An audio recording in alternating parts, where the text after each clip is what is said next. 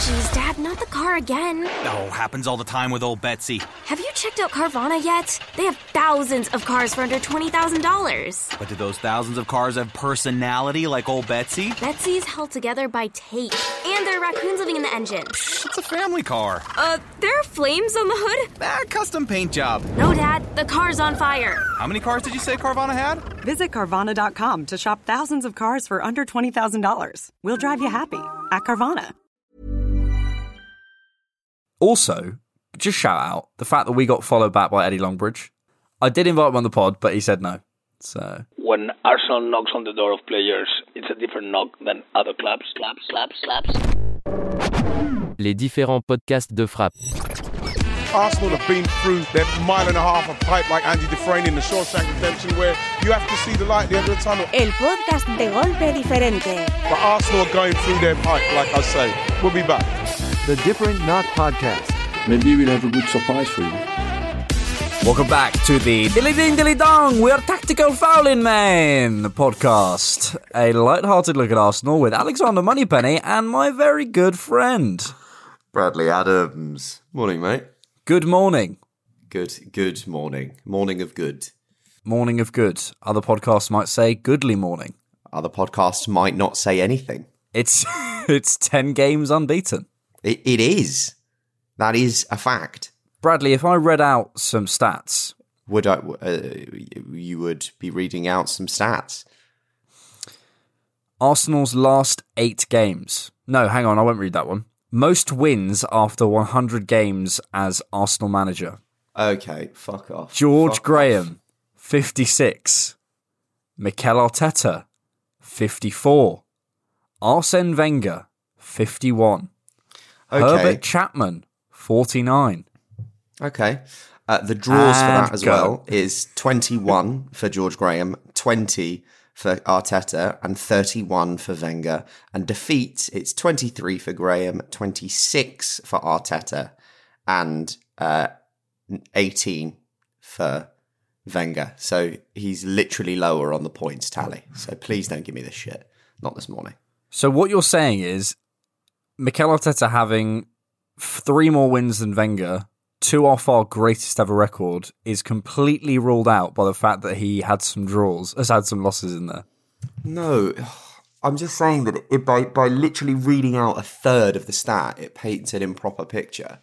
It's the same as people that after I can't remember what game it was, were set, um, were tweeting out the the very correct stats of oh Ben White won 100% of his ground and 100% of his aerial duels and he contested one of each.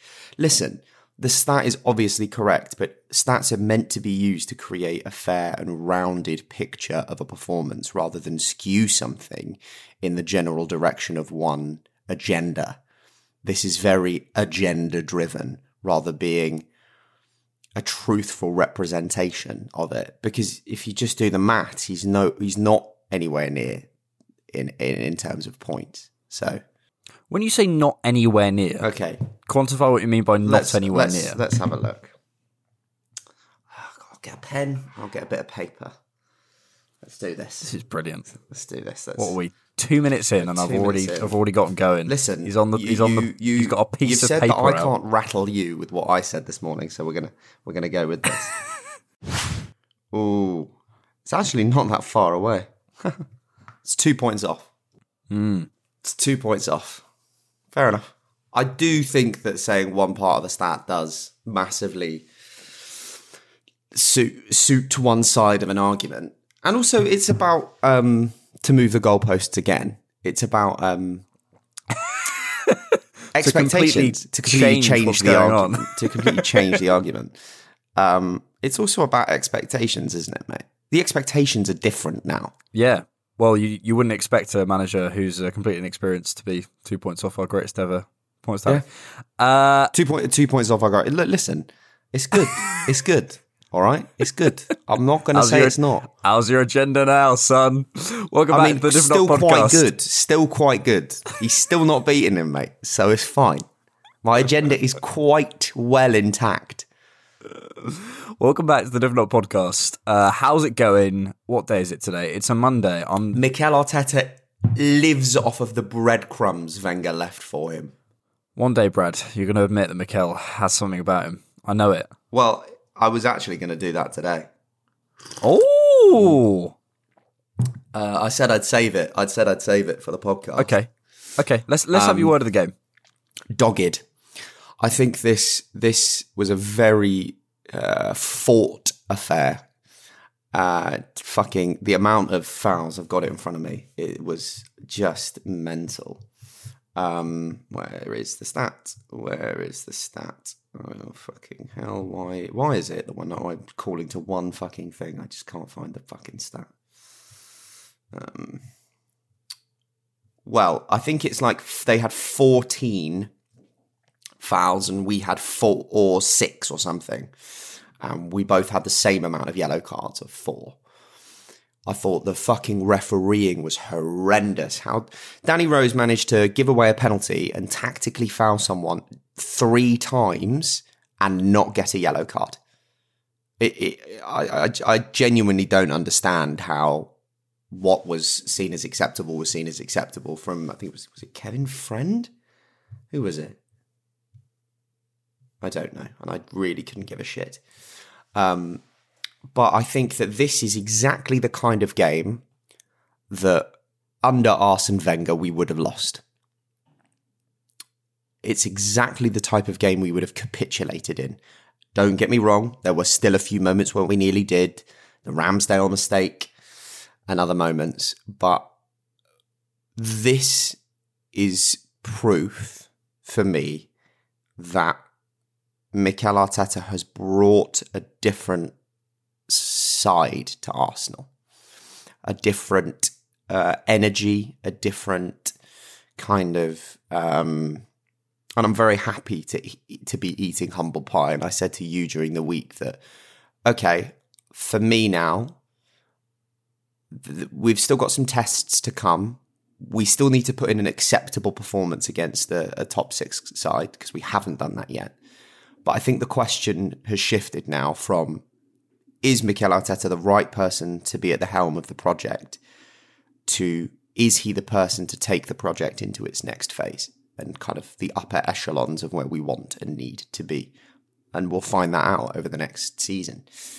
Um, but I, yeah, I, I loved it yesterday. I don't think I've been so buzzing over a 1 0 for, for a long, long time especially because Foster was was on a mad one. Not only the penalty save, but that save from Gabriel. Um, it really felt like we we weren't going to find a way through. And then um, I loved the the the shithousery of just not giving the ball back to them. Fuck them. The amount of fouling that they were doing, and the amount of fake injuries that I saw. Fuck them. That's what you get. That's what you get for being cheats. You're like they, they are actively trying to cheat the game. Yeah, That's what you get we'll, for trying uh, to cheat. We'll get we'll get onto that. Um, yeah, I, on on the Arteta thing, I I I, I agree. I think I. I wouldn't. I, am always the, the jury is always out because football is a results based game. But right now, I'm I'm certain of this that I'm willing to give Mikel Arteta the time of day. I'm willing to give him the space to do the work that he is doing because there's results. Because the, you know the and it feels like the club is aligning on and off the pitch. We'll talk in news and views more specifically but there's been some some great stuff this week coming out about like you know what he's doing uh, around the training ground. He had a great interview with uh, Amy Lawrence. Uh, I think it was for Arsenal.com, um, although it could have been on the Athletic. As It was well. The Athletic. Um, uh, talking talking about his his time at Arsenal, you know what he needs to improve on, things like that. I feel a humility around the club that I haven't felt for a while. I feel a, a, a diligence, and it it translates. Um, and I'm as you say, I, I like what is the next stage of this of this thing. It's it's getting it's getting us consistent. It's getting us further up the, the table. It's getting us back into Europe. It's getting us, um, you know, it's it's it's bringing through these young players, and it's it's solidifying this team and this energy. And I think Mikel Arteta absolutely is the right man to do that. As you say, we may get to a stage where he he plateaus, and we need to get He's in. no longer the right man. Yeah, Yeah, but, but- but right now, Right now, is. he is. He is, and I'm very, very happy to eat humble pie on that in the same way that I, I, I had to on, on you know, our dearest friend Aaron. Um, Christopher. Aaron Christopher Ramsdale. You have to give him his full title. Yeah, have to have to. It, will it'll be getting the knighthood soon. I mean, it's it's getting that way. Um, I actually didn't oh, think he was God, very, very good yesterday. no, he really wasn't. He had a poor game. A bit of a- Um, his kicking was off. I think also sometimes it just needs something to click, and I think the the, the re-inclusion of Lacazette has has kind of clicked something for us. I mean, it al- it also shows how desperately we need a centre forward, uh, like that, that can do both the Aubameyang job and the uh, Lacazette job. But um, yeah, it seems to have clicked a bit, which is good. Yeah, something ha- something has clicked. Arsenal's last eight games, uh, wins we equal first, goals scored with thirteen we equal third. Eh, We're third with shots on target. We're equal first with clean sheets. Goals conceded four. Um, we've got four, and that's second. And shots on target face. We're fifth in the league. These are really important stats. Yeah. know, with the brass the brass tacks. You know, we're no longer talking about well, decent performance. We didn't quite get the result. We're talking about a ten game unbeaten run. And look, you know, some of the opposition aren't great, but it's something I wanted to say. Um, well, my word of the game, and it kind of comes back to this, is risk. I was at the game yesterday. Something I felt was we were in total control of the game, but especially during the first half, I just didn't feel we took enough risks. I didn't feel there was um, progressive um, enough progressive work from the from the midfield. Didn't feel there was any balls kind of being tried. I didn't feel there was a lot of invention in the final third. I think that's where we came unstuck, but that's where we were controlling the game. So that's that's the game, right? Yeah. But I feel like there's a um, that risk is something that we've we've seen. You know, talking about the the Amy Lawrence stuff and, and, and the Josh Kroenke and the Mikel Arteta interviews, Josh Kroenke talked about how there's now a bit more of vision. There's a bit more of a kind of a long term plan. Mikel Arteta's talking about unity. There's a bit more togetherness. There's a bit more. There's a bit more sort of um, on and off the pitch, there's a compactness, and you see that. You see a sort of a team working together. You see a team driving together. And you know, yesterday, okay, in that game specifically, you know, we we weren't completely at the races. I wish we'd taken more risks, but we were still compact. The principles of our play still worked. The positional rotation was still there. The um the spirit of the team feels to have found its level. It feels to have found a sort of a uh, an equilibrium, and that can only, to me, feels like it's only going to go, go up from here. Now, this could be a false dawn, 100. percent I also We've had take those under with- under Emery and Wenger before, where we felt like you know we were really onto something. Absolutely, but you know, the, to me, and again, it's easy to say now, isn't it? But this feels different, and I think, I think with this team as well, there's a, you know, we're not playing reputations, we're playing football teams, and you have to ask yourself, what are you being offered? You know, people say, oh, we're playing, we, we played Watford and we played Norwich and Burnley and whatever, and like, even forget oh, it's a tough league, blah, blah, blah. No, look at the specifics of what's going on with every single team, with every single opponent, and what sort of problems and questions they pose you as a team. And I think what Arsenal did yesterday is they had a team who were who were tactical fouling, who were compact, well organised. They had a team who um, had a bit of a threat on the break, not particularly, and were nice and nice, nicely sat in a low block. That's what they had to break down yesterday. Other teams posed different problems. Leicester posed a different problem. Liverpool posed a different problem. But it's you know sometimes I think in in these conversations we go, well, it's only Watford. Well, what do you mean? We had a Watford team with their goalkeeper having the game of his season so far.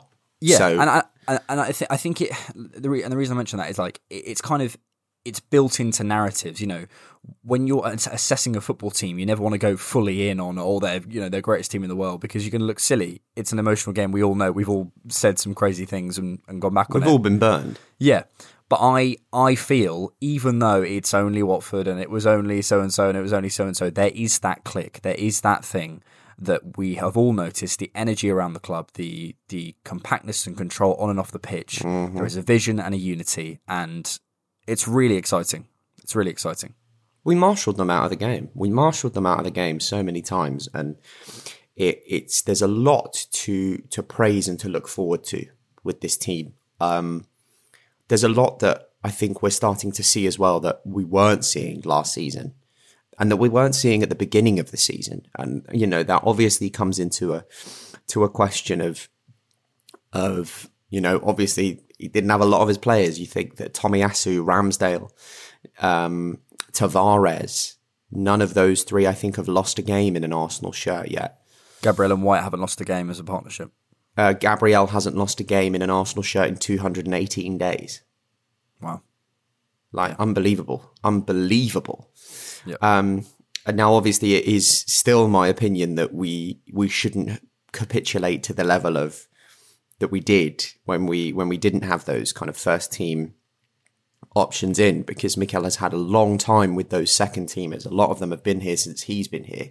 So I am starting to wonder if it's a question of application from the players rather than and I think he's still he's still not not getting that from from some of them. You know, I think there's a there's a moment in the in the last few minutes where Aubameyang, for some stupid fucking reason, lashes a weak foot shot with a defender right in front of him, and then doesn't track back. And I saw Arteta on the sidelines just going fucking mental at him mm-hmm. to get back because he's caused a turnover and now he's he's just strolling back and. Uh, all of this is always conjecture or opinion based. Uh, but I am starting to, I think, change my opinion as to whether it's a question of ability and application of the players or ability and application of the manager. Well, well, I think Guardiola's a great manager in certain senses. You know, he's always had to have the best teams in the country and in the world to employ his style of football. But that doesn't mean that when he gets those teams, he's not absolutely imperious. I think it, it becomes about what you are able to do with the tools at your dis- disposal, and then that, then the goalposts become what you think makes a good manager. But I think that he's definitely a good. He's definitely coaching well with what he's got at the moment, Arteta. And I th- and I think we're seeing the fruits of his management as well. To, you know, I, I think the aptitude and the attitude of the players, yeah, definitely, definitely should be spoken about. I I think the attitude of all those players on that pitch is is is is first class right now. Um, it's not always been that way, and their aptitude, you know, something Josh Josh Kroenke said in the interview um, he did with Geoff Shreeves was that the the squad is beginning to suit Mikel's strengths, which I thought was a really interesting um, thing for Josh Kroenke as an owner to say because he's clearly adapting a squad around what Mikel can do. Now Mikel has has said himself, you know, he needs to. There's some certain things, you know, he apparently says privately that he feels like he's improving every game, and you know, he's learning he's learning lots and lots and lots and lots. He said he needs to. Um, there's certain things on and off the pitch that he still wants to improve. He's always talking about improvement. He's aware of that this is a team in progress, as we all understand. But I think the encouraging part is it feels like a team that's slowly being molded to what, as Josh Kroenke says, Mikel can do and what Mikel, the, the, the, the style that he likes. And I think more the more you watch Mikel's teams, the more you realize how much he's actually – is the kind of choreographed automations, and we've we've we've kind of spoken about that in a negative side before, the sort of how choreographed and slow our build up feels. But now that has been implemented into the team, there's a bit more in and out. There's a bit, it's a bit quicker, it's a bit more automatic, and the whole idea of positional play is that, and it feels like there's more of it. It doesn't feel yeah. like there's one move where it's Auba getting the ball to him on the left, cutting in and hitting a right footed shot. It feels like there's so many more strings to that bow. Exactly, and and the whole the whole point of positional play is that it's automations. You, it becomes so clear what's going on. Tomiyasu cuts inside to Saka pulls outside, or or um, you know uh, Maitland Niles pulls out to the half space, so someone else drives inside, or wh- whatever it is, creating the, creating the superiorities, creating the triangles, blah blah blah. Go watch the athletic video, right? But the it's a very good video. But the, the watching what we're doing, there feels to be an um, a, a clear, as I say, all I can come back to is a clear plan and a clear unity. Where that's going, I am concerned, but I'm also very present with it. I'm also very present with the fact that this is the team we've got at the moment, and we spend a lot of time as football fans going, "Oh yeah, but you know, in in in you know, who are we signing in the summer, and you know, what's going on, you know, next next next season or you know well, this person's going to age out and we're not are we going to give them a new contract?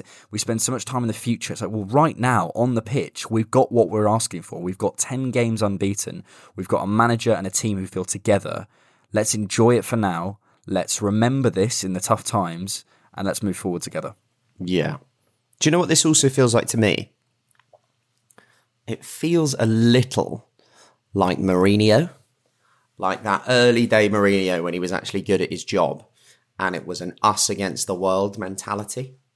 And I feel like that's what's being built at Arsenal.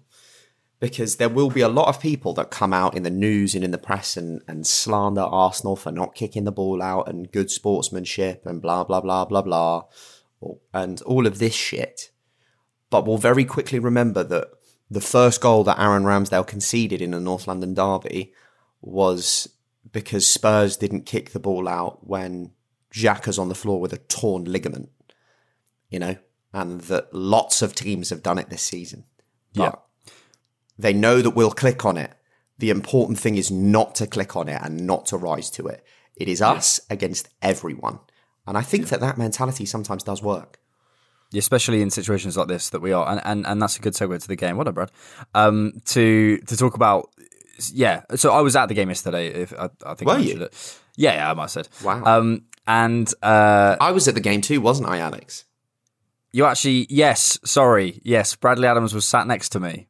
It was definitely Bradley Adams, not my friend Adam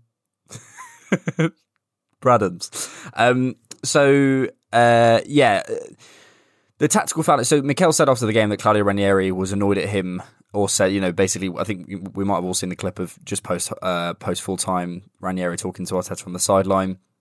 Ranieri gives a pretty fiery Sky Sports interview afterwards and basically says, you know, why didn't they kick the ball out and stuff? And Arteta said something which I think is really interesting. He said, look, we're the nicest team in the league. Sometimes we're too nice and we're fucking naive. So there's no bad intentions. And I'm sorry if, if you know, if it affected them, but we, there, there was no, there was no intention. And so many times throughout the game, like this, the stadium was fuming at Watford. They were consistently falling over. They were consistently um, just cynical, cynical fouls. This is the sort of this is another, you know, as we were talking about earlier about the sort of the questions a team poses you. This is a t- this is a question that Watford posed us. How are we going to get through cynical tactical fouls? How are we going to get through a, a referee Players who basically injury. yeah, yeah, and how how are we going to get through a referee not controlling that? And I I think we did. You know, we we didn't lose our heads. We didn't sort of rise to it. We they should have had more yellows. Someone should have been off sooner. But I think we handled it generally quite well. Yeah. Yeah. No, I think the only conversation that we can have about this comes back to the referee and and dealing with things and handling things better. Like you say, somebody should have been off a lot sooner. Probably two two Watford players should have been sent off for the amount of fouls. Danny Rose got four fouls and not a single yellow card. Bearing in mind one of them was conceding a penalty for ploughing through Lacazette. How that wasn't a yellow card, I, I really don't know. Uh, Sissoko as well um, got yellowed and then c- committed another two fouls after, and it, it just it just became nonsensical to the point where I think the red card that they got, I don't actually think it's a yellow. I think he wins the ball, but it just got to a point where one of them deserved to be sent off, so he Yeah. got sent off. Yeah, yeah, and they can't com- and you they can compl- uh, complain all they want about that decision but to say that one of their players shouldn't be sent off if you're just talking about the meta conversation of the game is just balmy. And i think you get what you you deserve a lot of the time in football. Watford got what they deserved they played dirty they played to foul they played to fake injury and to stop the game and slow the game down because they had nothing better to do so they got what they deserved. They didn't hmm. get respect because they weren't playing a respectful game. yep.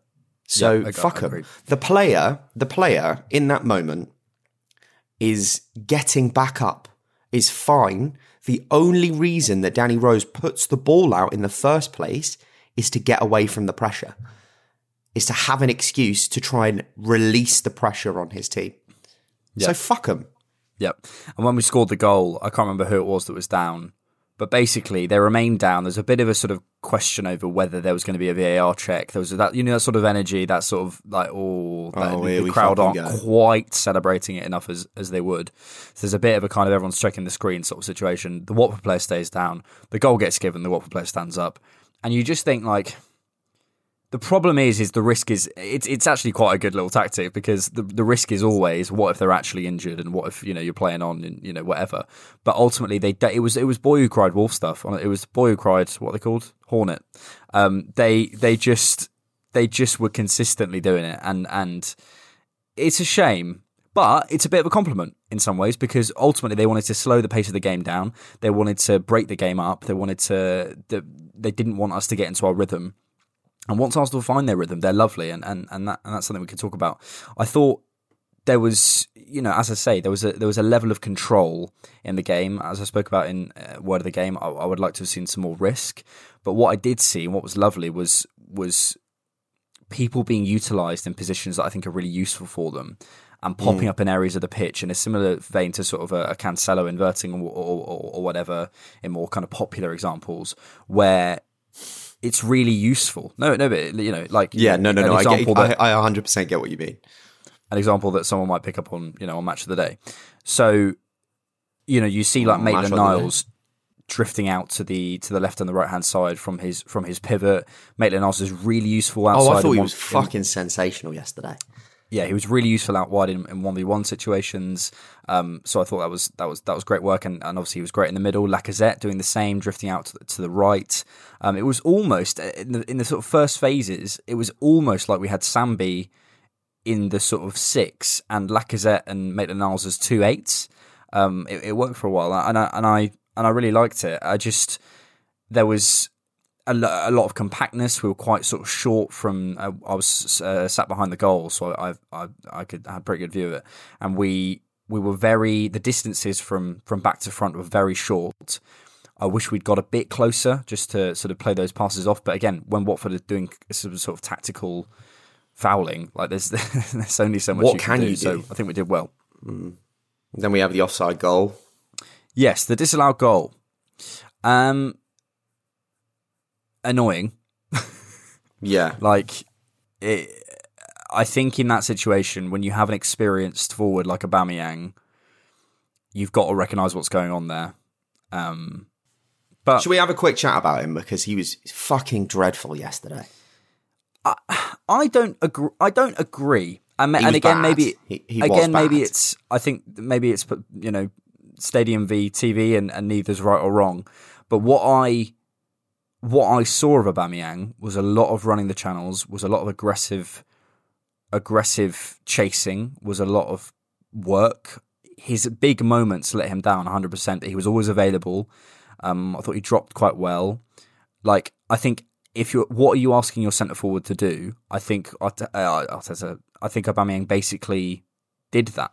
I don't know. I think you're paying someone a lot of money to, for those final moments and decisions like tapping in the goal from Odegaard, even though you're in an offside position. Um, the really horrendous touch that meant that we didn't get that first goal. Because if he takes a better touch or even just lashes it first time and scores it, that's, you know, we're 1 0 to the good there were just a couple of moments of of, of madness uh, near the end of the game as well, and then and, and not tracking back. It, it it was a bad performance by him when you consider his standard and you consider what the, the the talisman that he's meant to be. You know, you said it.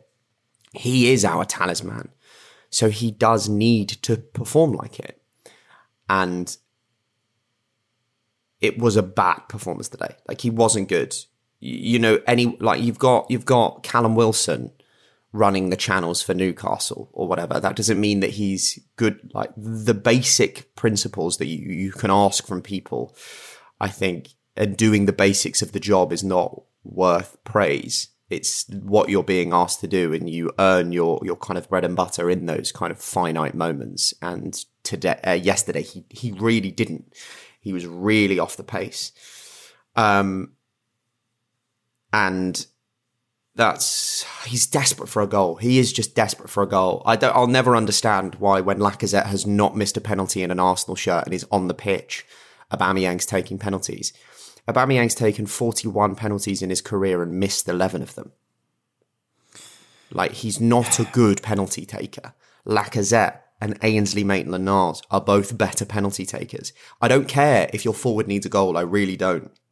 These points and this three points today, with how open the league is right now, we're two points behind Liverpool. These three, these two extra points today, dep- obviously it depends on how the rest of the season goes, but could actually secure us Champions League football or Europa League football. We put that in jeopardy to try and give a little bit of confidence back to a man that we didn't need to. His goal will come. He's getting in the right places. He's just making the wrong decisions. He's also scoring a lot at the moment. Like I mean, he's got seven goals this season, but three of them were against the West Brom under 23s, I think. So yeah, but but you know, I, I don't think he's on right. some sort of mad goal drought. I, I I know what you mean, mate. I mean, on on specifically on the penalty. Realistically, when he stepped up, no one went, "Why is Aubameyang taking it?" I think it's just because he missed, but but ultimately he missed. I like, know, you know. I, I I promise you, I genuinely did. Okay, well, because like, and, like you you have to like it is the Jorginho, for example, unbelievable penalty taker. So you put him on your penalties. If he misses one, okay, then you have the conversation. But I think it's it's now two in two that he's missed in, in what in in the last three games. He got lucky with the last one that the rebound came out to him and he he slotted it home, and and this time you know he didn't get so lucky.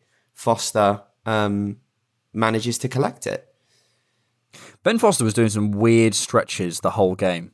He like he like sort of it's like a sort of downward dog situation. While while the ball's at the other end of the pitch, he also does the same thing from goal kicks every single time. He gets everyone to go to his left and then kicks it down the center.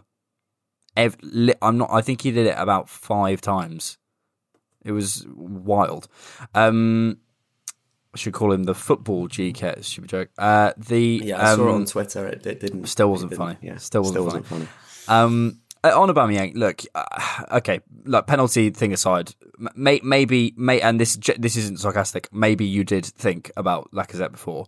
I just think most people, it's a situation where if he scored, no one gives a fuck, and if he didn't, oh, but, of, know, of that, course that, that's is. football. But, but on the no, on but t- mate, he didn't score, so that's No, a, it's, that's a bit exactly- of an irrelevant argument. No, no, that is ex- literally my point. I'm I'm making the point that he didn't score, so people will will be concerned about it. Um, but I think on his performance, I think Aubameyang's again, uh, and we're talking about this click in this team or this switch in this team. I think Aubameyang is part of that. He's part of that sort of that sort of switch, similar to Lacazette. I see sort of two leaders in their own right, sort of experienced leaders. Um, and and characters in the team leading the team forward and pressing from the front. You know, especially in that that Leicester game, I think they really led from the front. I think Aubameyang, okay, he didn't have his best game uh, in the big moments, but I think having someone in terms of his selection. Um, and it's not just to, to you know say he's immune from criticism just because we selected him. We should select him because of what he brings to the team. Generally, he didn't have his best game, but I think what he still brought, in my opinion, the reason I don't think he had as bad of a game as everyone says, is he still brought that press. Threat. He still brought that threat. He still brought that getting into those positions. He still brought the idea that you've got Aubameyang up front. There was a lot of balls from Ramsdale to Aubameyang that on another day, little flick on, Aubameyang's he gets his goal and we're, we're having a different conversation. So Yeah. I don't know. I, I again, it's like anything you could get bogged down in the world of fine margins of football conversation. Ultimately, it didn't. It didn't It's- happen. and it's the So- if buts and maybes. Like Yeah. it, it, yeah, it didn't happen, so you can't really include it in the conversation because saying, "Oh, but he might have scored," Yeah, is, is a bit irrelevant to the fact that he didn't. And I think this is what I mean by like it really does depend on how you want to judge his performance. He did what his manager asked of him. He just didn't have that final execution today. And for me, for a man that's on 250, 300 grand a week, is the captain of the club and is meant to be the person firing us through this season, that isn't good enough. Yeah, yeah, I understand. I understand. Um, I thought, uh, w- well, I, I want to focus on the performance of Nuno Tavares. Tavares. Um, He- do you know what? I can never put my finger on whether he's absolutely sensational or just a bit fucking loopy, like mad. And Yeah, so because because line. he's got that factor, nobody knows what he's going to do. I don't know whether he's going to smack a shot from 45 yards or like me- go on a messy dribble and take six players out of the game. yeah, he is. He is interesting. It's so weird. I mean, he like does like a Ronaldo chop and then like skies it. It's like he he he he's got a very strange sort of amalgamation of skills. I I really like him. I think I, I think I've said before, and, and something I've picked up on, and a lot of people have said is like how how late he arrives.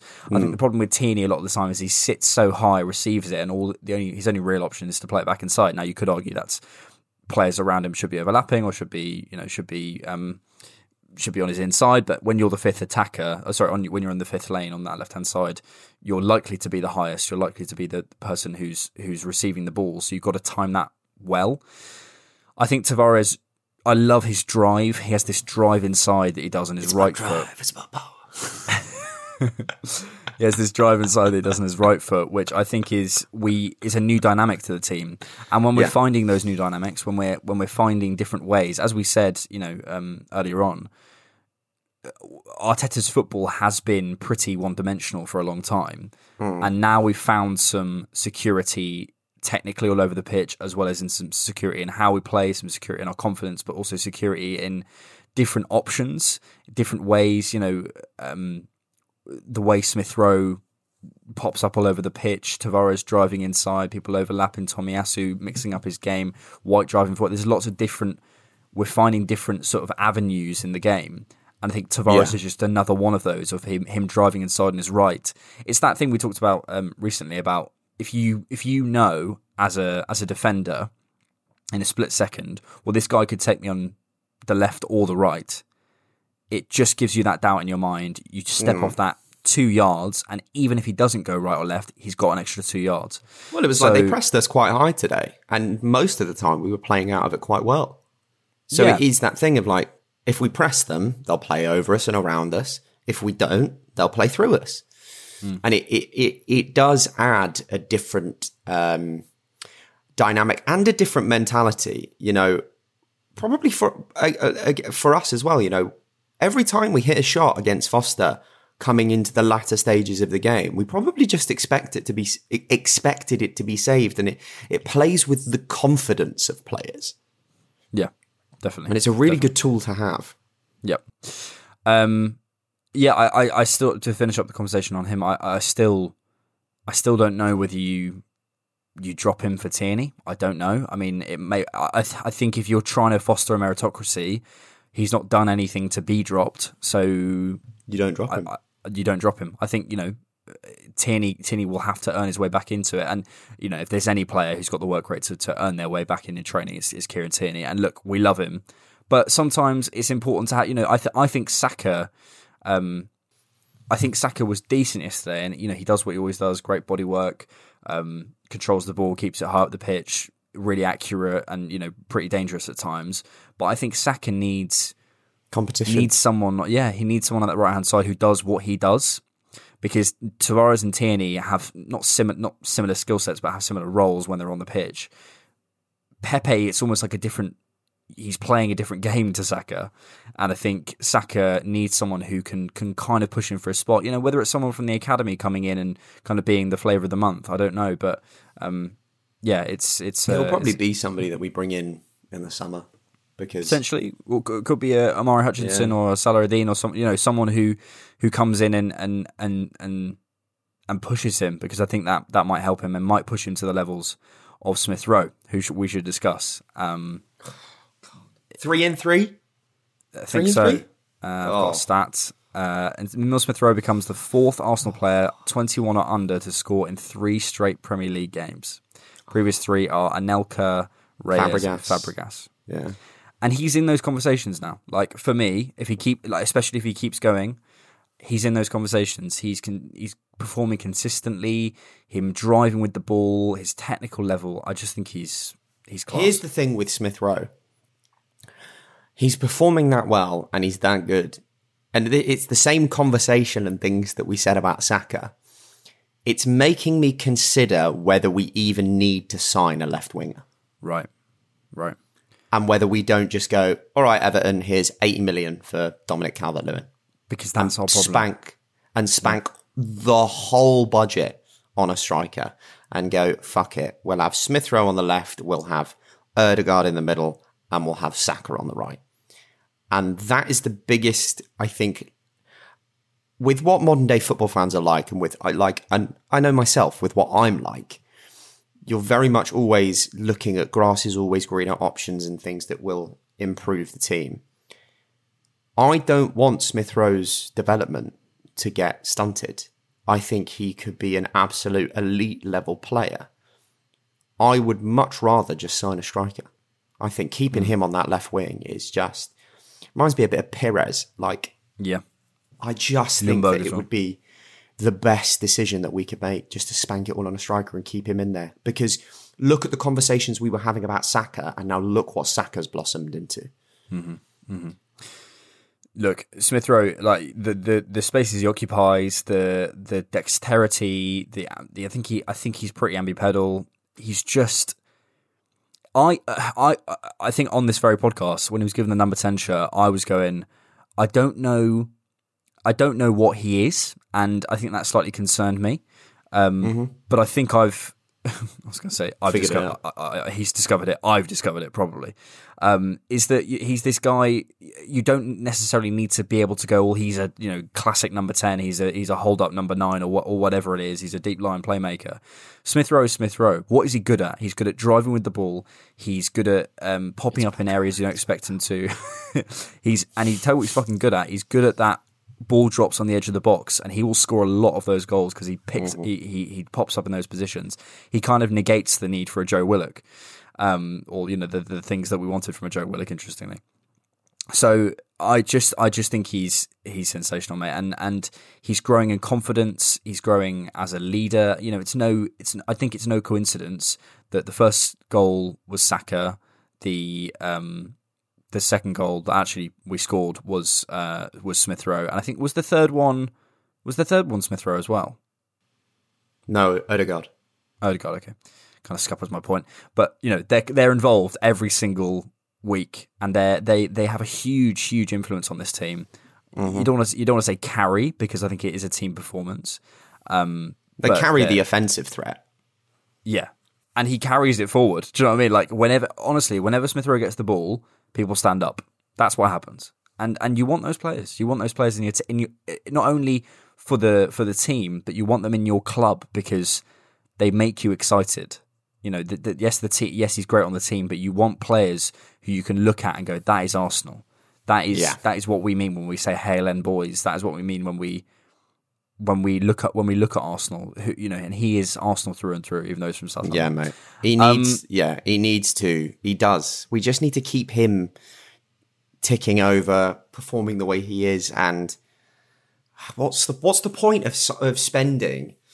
You know, when we're when we are going to be. Let's be realistic. We spent a lot of money this summer. I think even if we continue to spend that money every summer, there are still going to be teams like Chelsea, Newcastle, City who have the financial means to to just outspend us. Let's develop this boy and slap everything we can on the elite profile centre forward that we need, mm-hmm. and a couple of central midfielders, Yep. and that completes us. Because then you also we also have people like Martinelli who can play out on the left. Signing another left winger, there are so many people. It's a very clogged position. You know, you've got Reiss Nelson who can play on the right or the left, coming back from loan. It helps us rather than hinders us to keep his development going. Yep. Yep. Uh, c- yeah, completely agree. I think the only couple of more players I want to highlight, and it's nice that I feel, honestly, feel like I'm going through the whole team and going, Yeah. what performance. Um, Tomiyasu, I've got Tommy Tomiyasu's stats here. Oh, he had a mate, what really, really underrated game.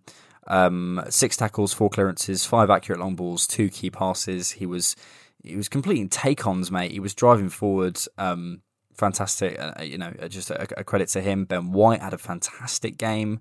Um, I'm sure the stats are doing the rounds on social media. I thought Gabriel dealt with Sarr brilliantly the whole game, um, getting really, really tight to him, not giving him a moment's space. I think with top, top, top forwards, you want to drop off a little bit because they they can turn you, they can push you out. If you, at, at Lukaku, you can't, you know, you saw what happened with Pablo Mari, he just gets done. But I think with someone like a Sarr who relies on that a bit of space or relies on a bit of a, bit of burst, Gabriel did exactly the right thing. He just just wouldn't let him go, just wouldn't let him go, and and Ben White was on him as well at times. Um, I thought they were both fantastic. Um, I want to finish up on the on the man of the match, Maitland Niles. Slight concern before the game. Partey wasn't playing. Um, means he doesn't go away with Ghana, which I think is a, is probably a good thing considering his injury troubles over the last couple of he- seasons. he's not going away with Ghana. No, Tierney's going away, but Partey isn't. Tierney's going away. Yeah, but Partey's not. What in the f- like? So stupid. So like, surely as a club, and surely as Tierney, you have to take the decision to withdraw yourself. you're not fit enough for club football. The people who, you know, because although these players do get paid to play for your for their country, most of it's donated anyway. His job first and foremost is for Arsenal. And if he goes away and gets injured, like Tavares left back until Tierney does something really special to earn his place back because that's just that's just fucking stupid. That's Yeah. so frustrating. That is so frustrating. I think it must be difficult when you're in that position, when especially when you're a senior player in a national team. I don't know. Let, us not get into that, but uh, but yeah, I, I largely agree. Um, yeah, Maitland Niles, I thought, I thought was tidy, and I thought as another option in there, he's you know as we've always known, his recovery pace is great. He's great in the duels. Um, he's physically very good. He he played his way out of a lot of danger yesterday. Um, nice little sort of pirouettes and recoveries, and you know nicks around the corner and things like that. Did the Um, Xhaka thing for the? Do you remember the goal against Tottenham, where he where he uses his body to shield the ball and then carry Oh, yeah, it yeah. forward, and the basically takes one player out of the game. He did that yesterday statistically as well. One shot, one key pass, two dribbles, defensively, five tackles, two interceptions, two clearances, and then his passing stats as well. You know, an eighty-three percent pass completion one accurate long ball, one th- accurate through ball, like uh, an all action performance from him Mm. yesterday. Yeah, and he's and he's one of those players who who does that, who pops up in different locations, who is very very technically gifted. Um, you know, he, he's he's kind of.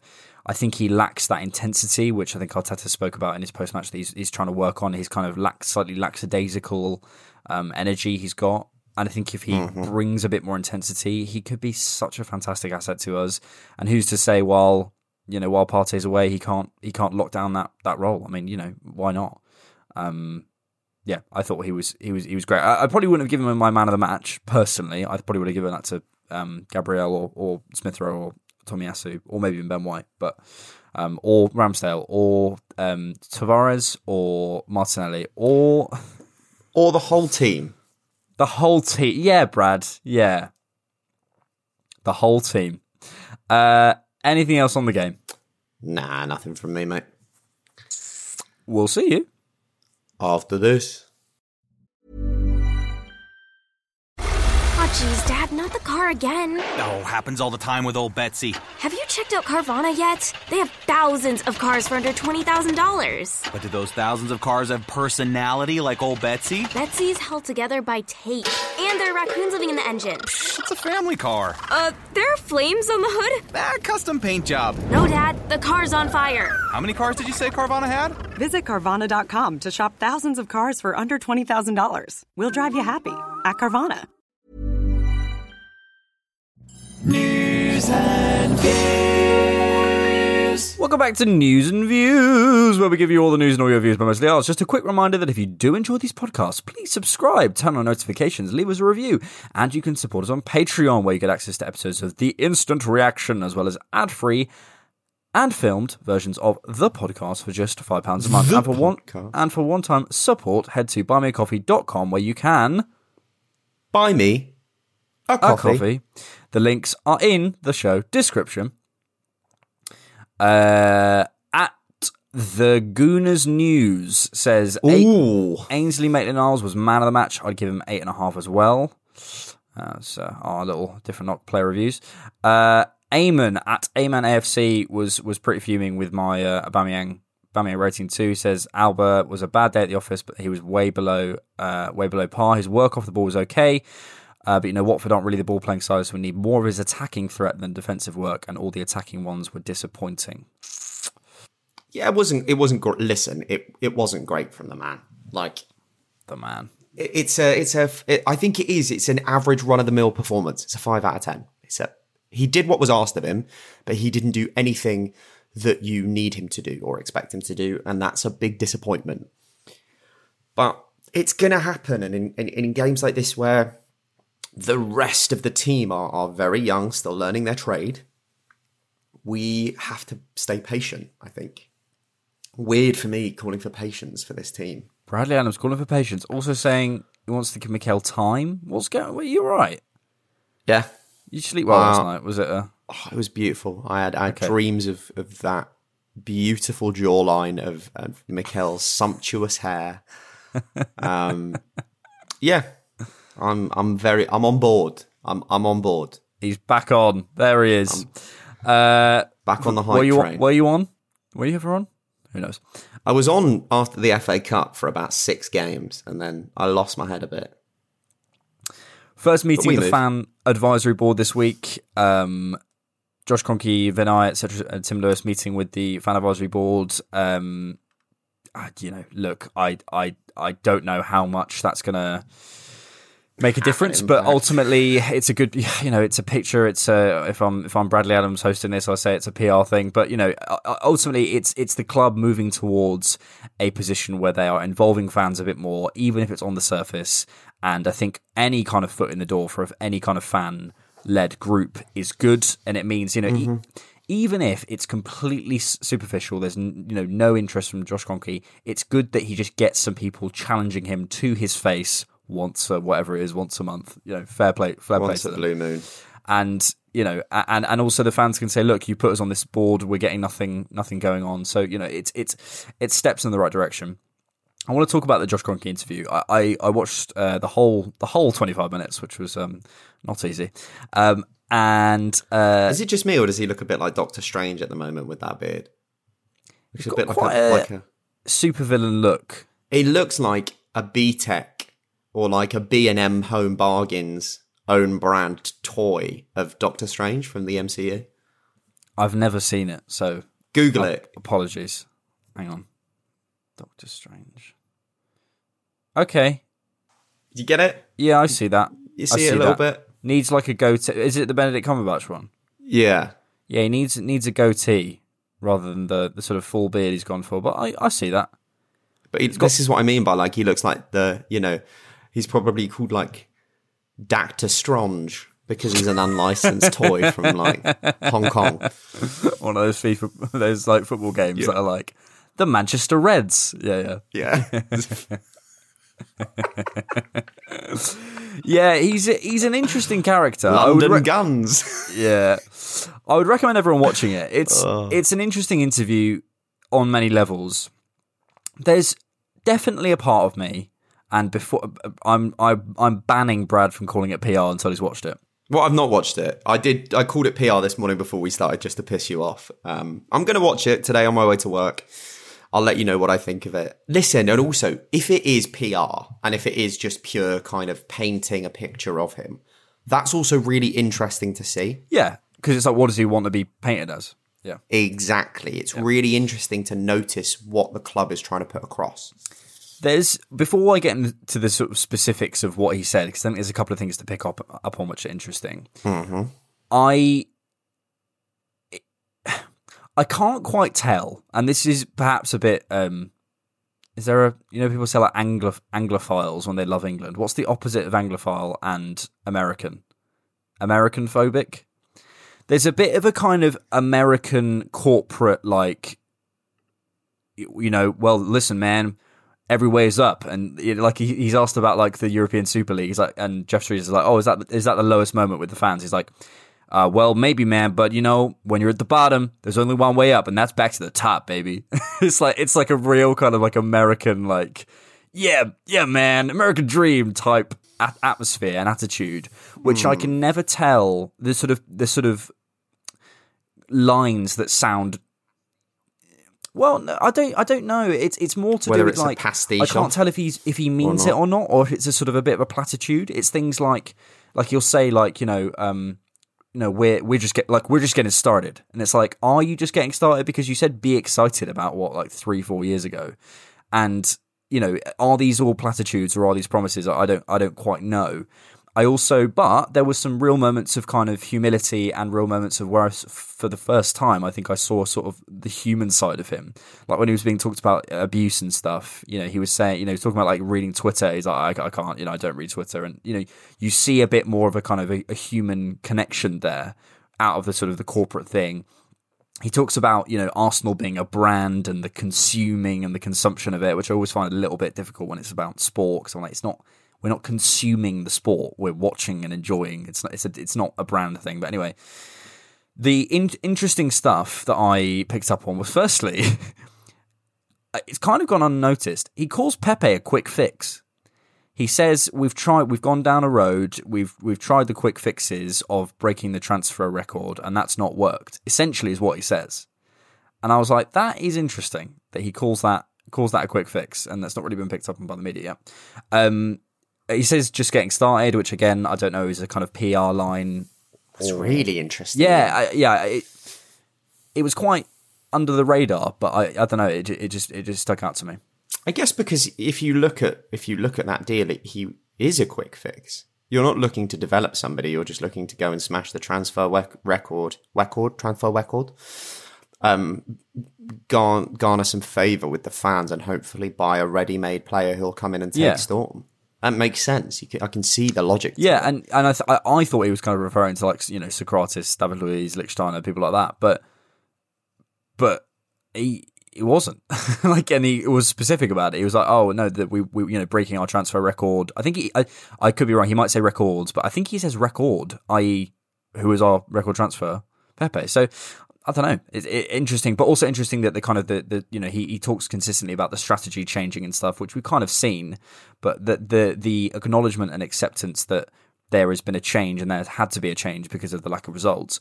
He also talks about the the kind of American models of getting in young players, getting in a young coach, and allowing the team to develop. And he says, you know, you don't re- recognize the value of like a of consistency behind the scenes and allowing people to grow together. It's something that apparently they they do in their American franchises. So it's interesting the kind of the Arsenal model being implemented right now for the sort of 23 and under, whether that's something that's been replicated in other places around KSE, I don't know, but interesting. Well, it's also because in a lot of American model sports, there's not a lot of the same kind of transfer led systems. Like the NBA, NBA is all about trades and trading. You don't buy players. You can include cash in some deals. So if you're talking about a full refit and rebuild of a squad, you're talking about having to trade your way there. You're much more likely to be able to trade your way to a youthful setup that can Mhm. grow rather than Yeah, I, and I think else. that's been a model they've employed before. But again, interesting that, that they're they're trying it over here, and it seems to be working. Um, he's asked at one point what position he'd play, and he's definitely put on the spot, and he has absolutely no idea. it's difficult because like he's clearly like so he used to play basketball, and and Geoff Shreeves's like oh, and he says oh I played a bit of football as well. He said oh what position did you play? And he said right wing. And he's like, yeah, I was the you know second top scorer. Uh, the the left winger was the was the was the top. And then he's like, oh, who would you compare yourself to? And he has absolutely no idea. so Geoff Shreeves gives him, you know, you were a tall forward, so were you were sort of Peter Crouch. He was like, yeah, yeah, I was going to say that. Yeah, yeah, yeah. It's like, no, you weren't. Do you know what I mean? Like, he clearly is really struggling to Bless think of a football player. But ultimately, he wasn't involved in football as a kid, you know, and he's involved now. But he was, you know, what, who who would you compare yourself to growing up? Well, uh, what basketball player would we compare ourselves to growing up? We wouldn't know. he'd probably compare himself to his dad because he's more he's a Yeah. businessman he's a billionaire he was never going to be a footballer exactly, exactly. Um, the final thing he said, which was interesting, was that he doesn't expect everyone to be won over, which I thought was again quite humble, considering you know the position he's in, the, you know the privilege he has, the, the money he has. He's not saying, "Look what I'm doing for you." He's saying, you know, and Geoff says, "Do we need to lower our expectations?" He says, "No."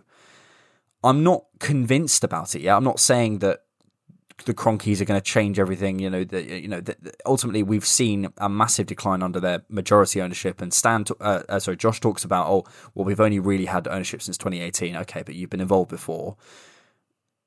I think there could be, and especially with the the fact that he's even doing 25 minute you know interviews, the first time he's done a, a level of interview with you know with someone outside of Arsenal as well, where he can't control the questions. Geoff Shreeves doesn't go easy on him. It's it's interesting to me that there is more communication. It's also interesting that it's on an unbeaten run. Um, but we'll have to see. And th- there's a lot of promises being made. There's a lot of you know we we have a plan, we have an idea, we want to allow this group to grow, we want to inject it with more talent. You know, ultimately you don't say that if that's not at least your intention. I don't like I, I can't see a reason why they'd say it if they weren't planning on doing it. Does that make sense? Yeah. because they know they're at the end of their tether. They like they, you know, he says, "I'm not expecting everyone to accept us, and I'm not expecting everyone to be thankful for our stewardship." I'm ex- Well, I still think probably most of the Arsenal fan would, if if given the opportunity to have them out for somebody else, yeah, would take it. Yeah, and and and, and he says Arsenal's not for sale. Do you know what I mean? So No, of course, but as in, I think it's that. Yeah, it is. That is important to note that most fans probably still want them out. You know, so it's obvious that that I- I, I think it's good what he's saying. We'll see if any of it kind of comes to fruition. But I think that he would be stupid to say it and not at least half commit or fully commit to what he's saying because he's already got only a minority backing from from the people that support mm. this club. So the people that make this business worth two point eight billion pounds. So if he if they fuck it up again, you know, that it's a very short. They've got a very short shelf life when it comes to patience definitely, of fans. definitely, and I think that's it. I th- and I think he recognizes that. I really think he does. Like he's he's saying, I I don't expect you to trust me yet. I don't expect, you know, um, yeah, there's there's definitely things to read into. You know, he says, "Oh, I don't want to be defined by that 48 hour window with the European Super League." Don't fucking fool us. It wasn't 48 hours, but it's a line, and I get that. But there's a lot of things that he says, and and go watch the interview where you go, okay, interesting. That's a that's something that clearly shows you're involved in the club. He knows everyone's names. He know, do you know what I mean? Like you know, we talked about before. There's been questions over a certain owner at a certain Premier League club asking which team is playing who, sort of thing. He seems to- Kroenke. Oh, pr- oh, hundred percent. A he- hundred but- percent. But Josh seems to know. You know, he knows he knows everyone's names. He knows what's going on. Sometimes he's a bit sort of uh, the guy who works for the club, uh, Mikael. That's it. But uh, you know, but but but it seems a level of investment that I've never seen from the Kroenkes before. I've always felt like we were one of their portfolio, and now it feels like Josh has kind of taken that mantle off Stan and gone, look, let me take this. This is a big thing. I'm going to try and understand this, and it feels like that's what he's trying to do, and that's all we can ask. We can only ask for for him to try. Like that's that, that's all we can say. That's what. Yeah, it's all you can ask from anyone. Yeah, really, for sure. We're trying, Brad.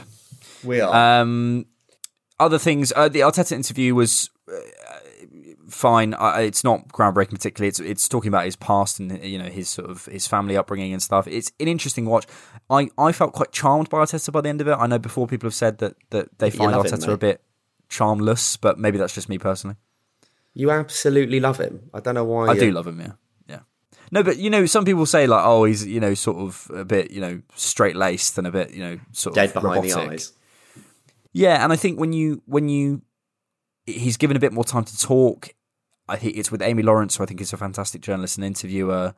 He's under a bit less pressure. He's talking about his family, and you see a you see the passion and you see the the the kind of home the father figure, and you see the sort of the the the real person a little bit more. I I I, I, I think it explains a lot. He's a- under a lot of pressure.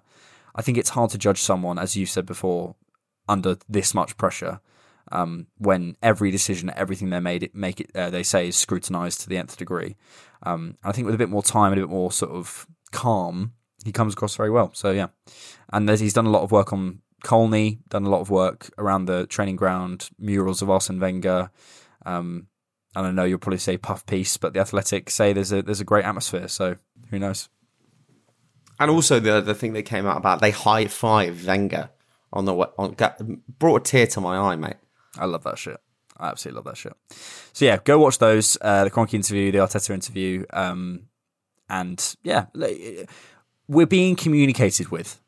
That's the important thing as well. It's it's a palatable change. It's a real palatable change. The amount of times we've said we don't know what's going on when like uh, and there's no it, it, it does make a difference it really really does it's it's it does. it's a good step by the club because it at least includes us Yeah, I remember when Edu did his sort of explaining the transfer window type video. I think it was last year, or might have been. It was definitely last year. I don't know if he did one this year.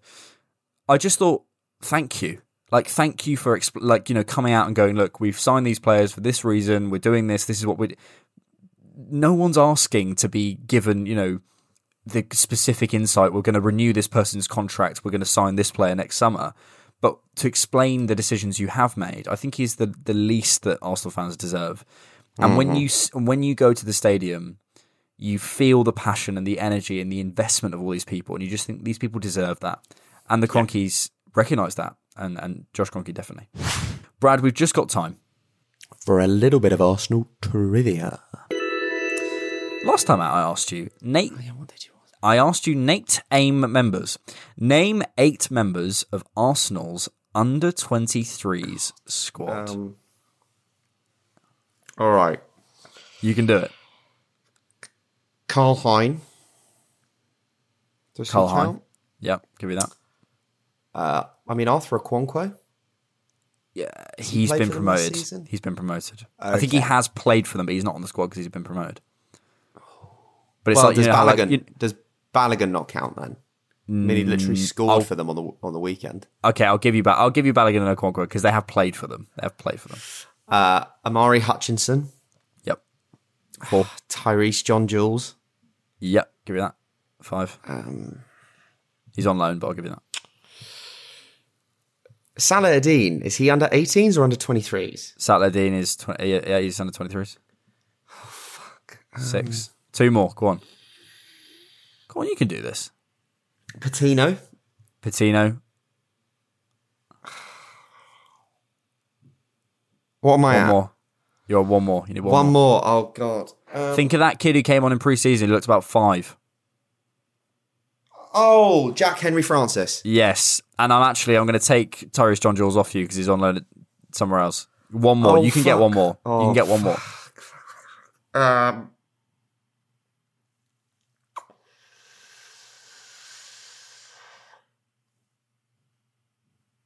Oh, Joel Ideho? Is he in the under 23s? Yes. Oh, the Yes, Brad.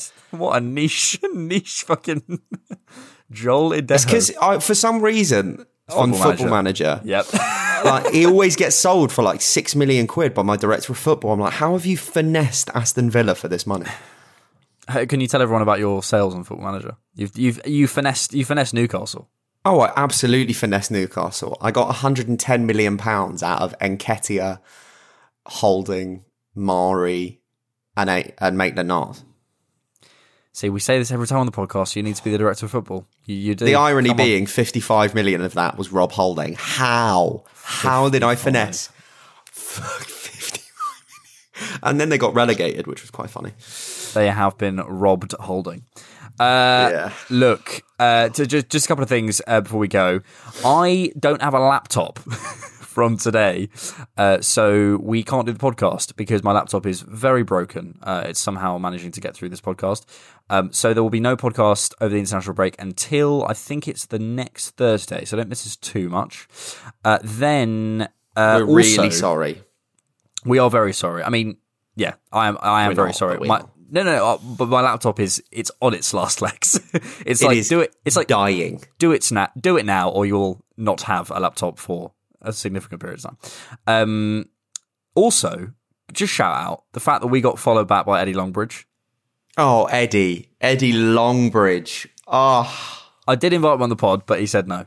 So listen, he did say it because it would reveal his identity. We're happy to put any voice effects Yeah, on the podcast. We will get you on. We will keep your anonymity. You don't have to turn your webcam on. You can just come on and chat to us. you can do. We can do. Yeah, one of those like you know when people do like reconstructions in like crime like panoramas and stuff. We can do one of those things.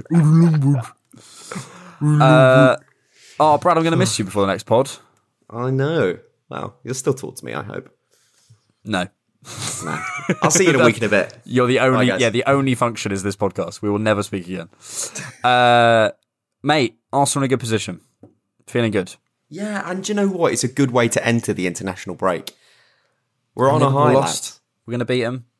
It's going to happen. Are we in a title race, Brad? God no.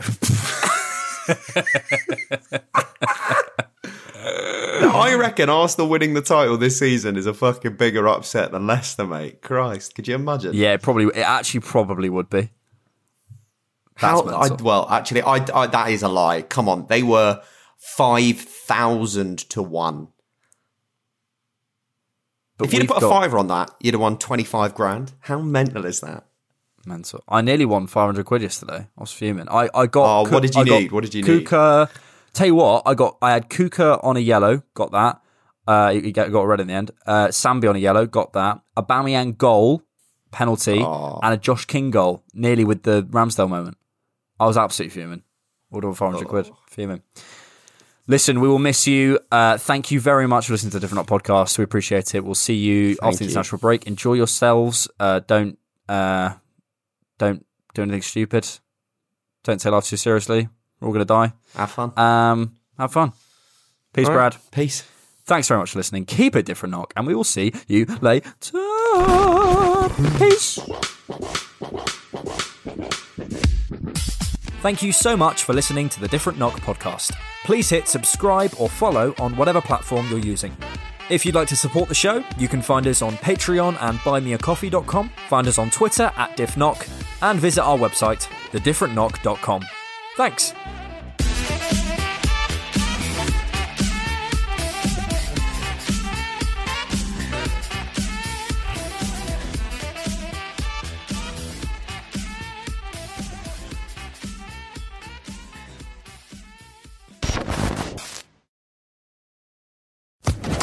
Social Podcast Network.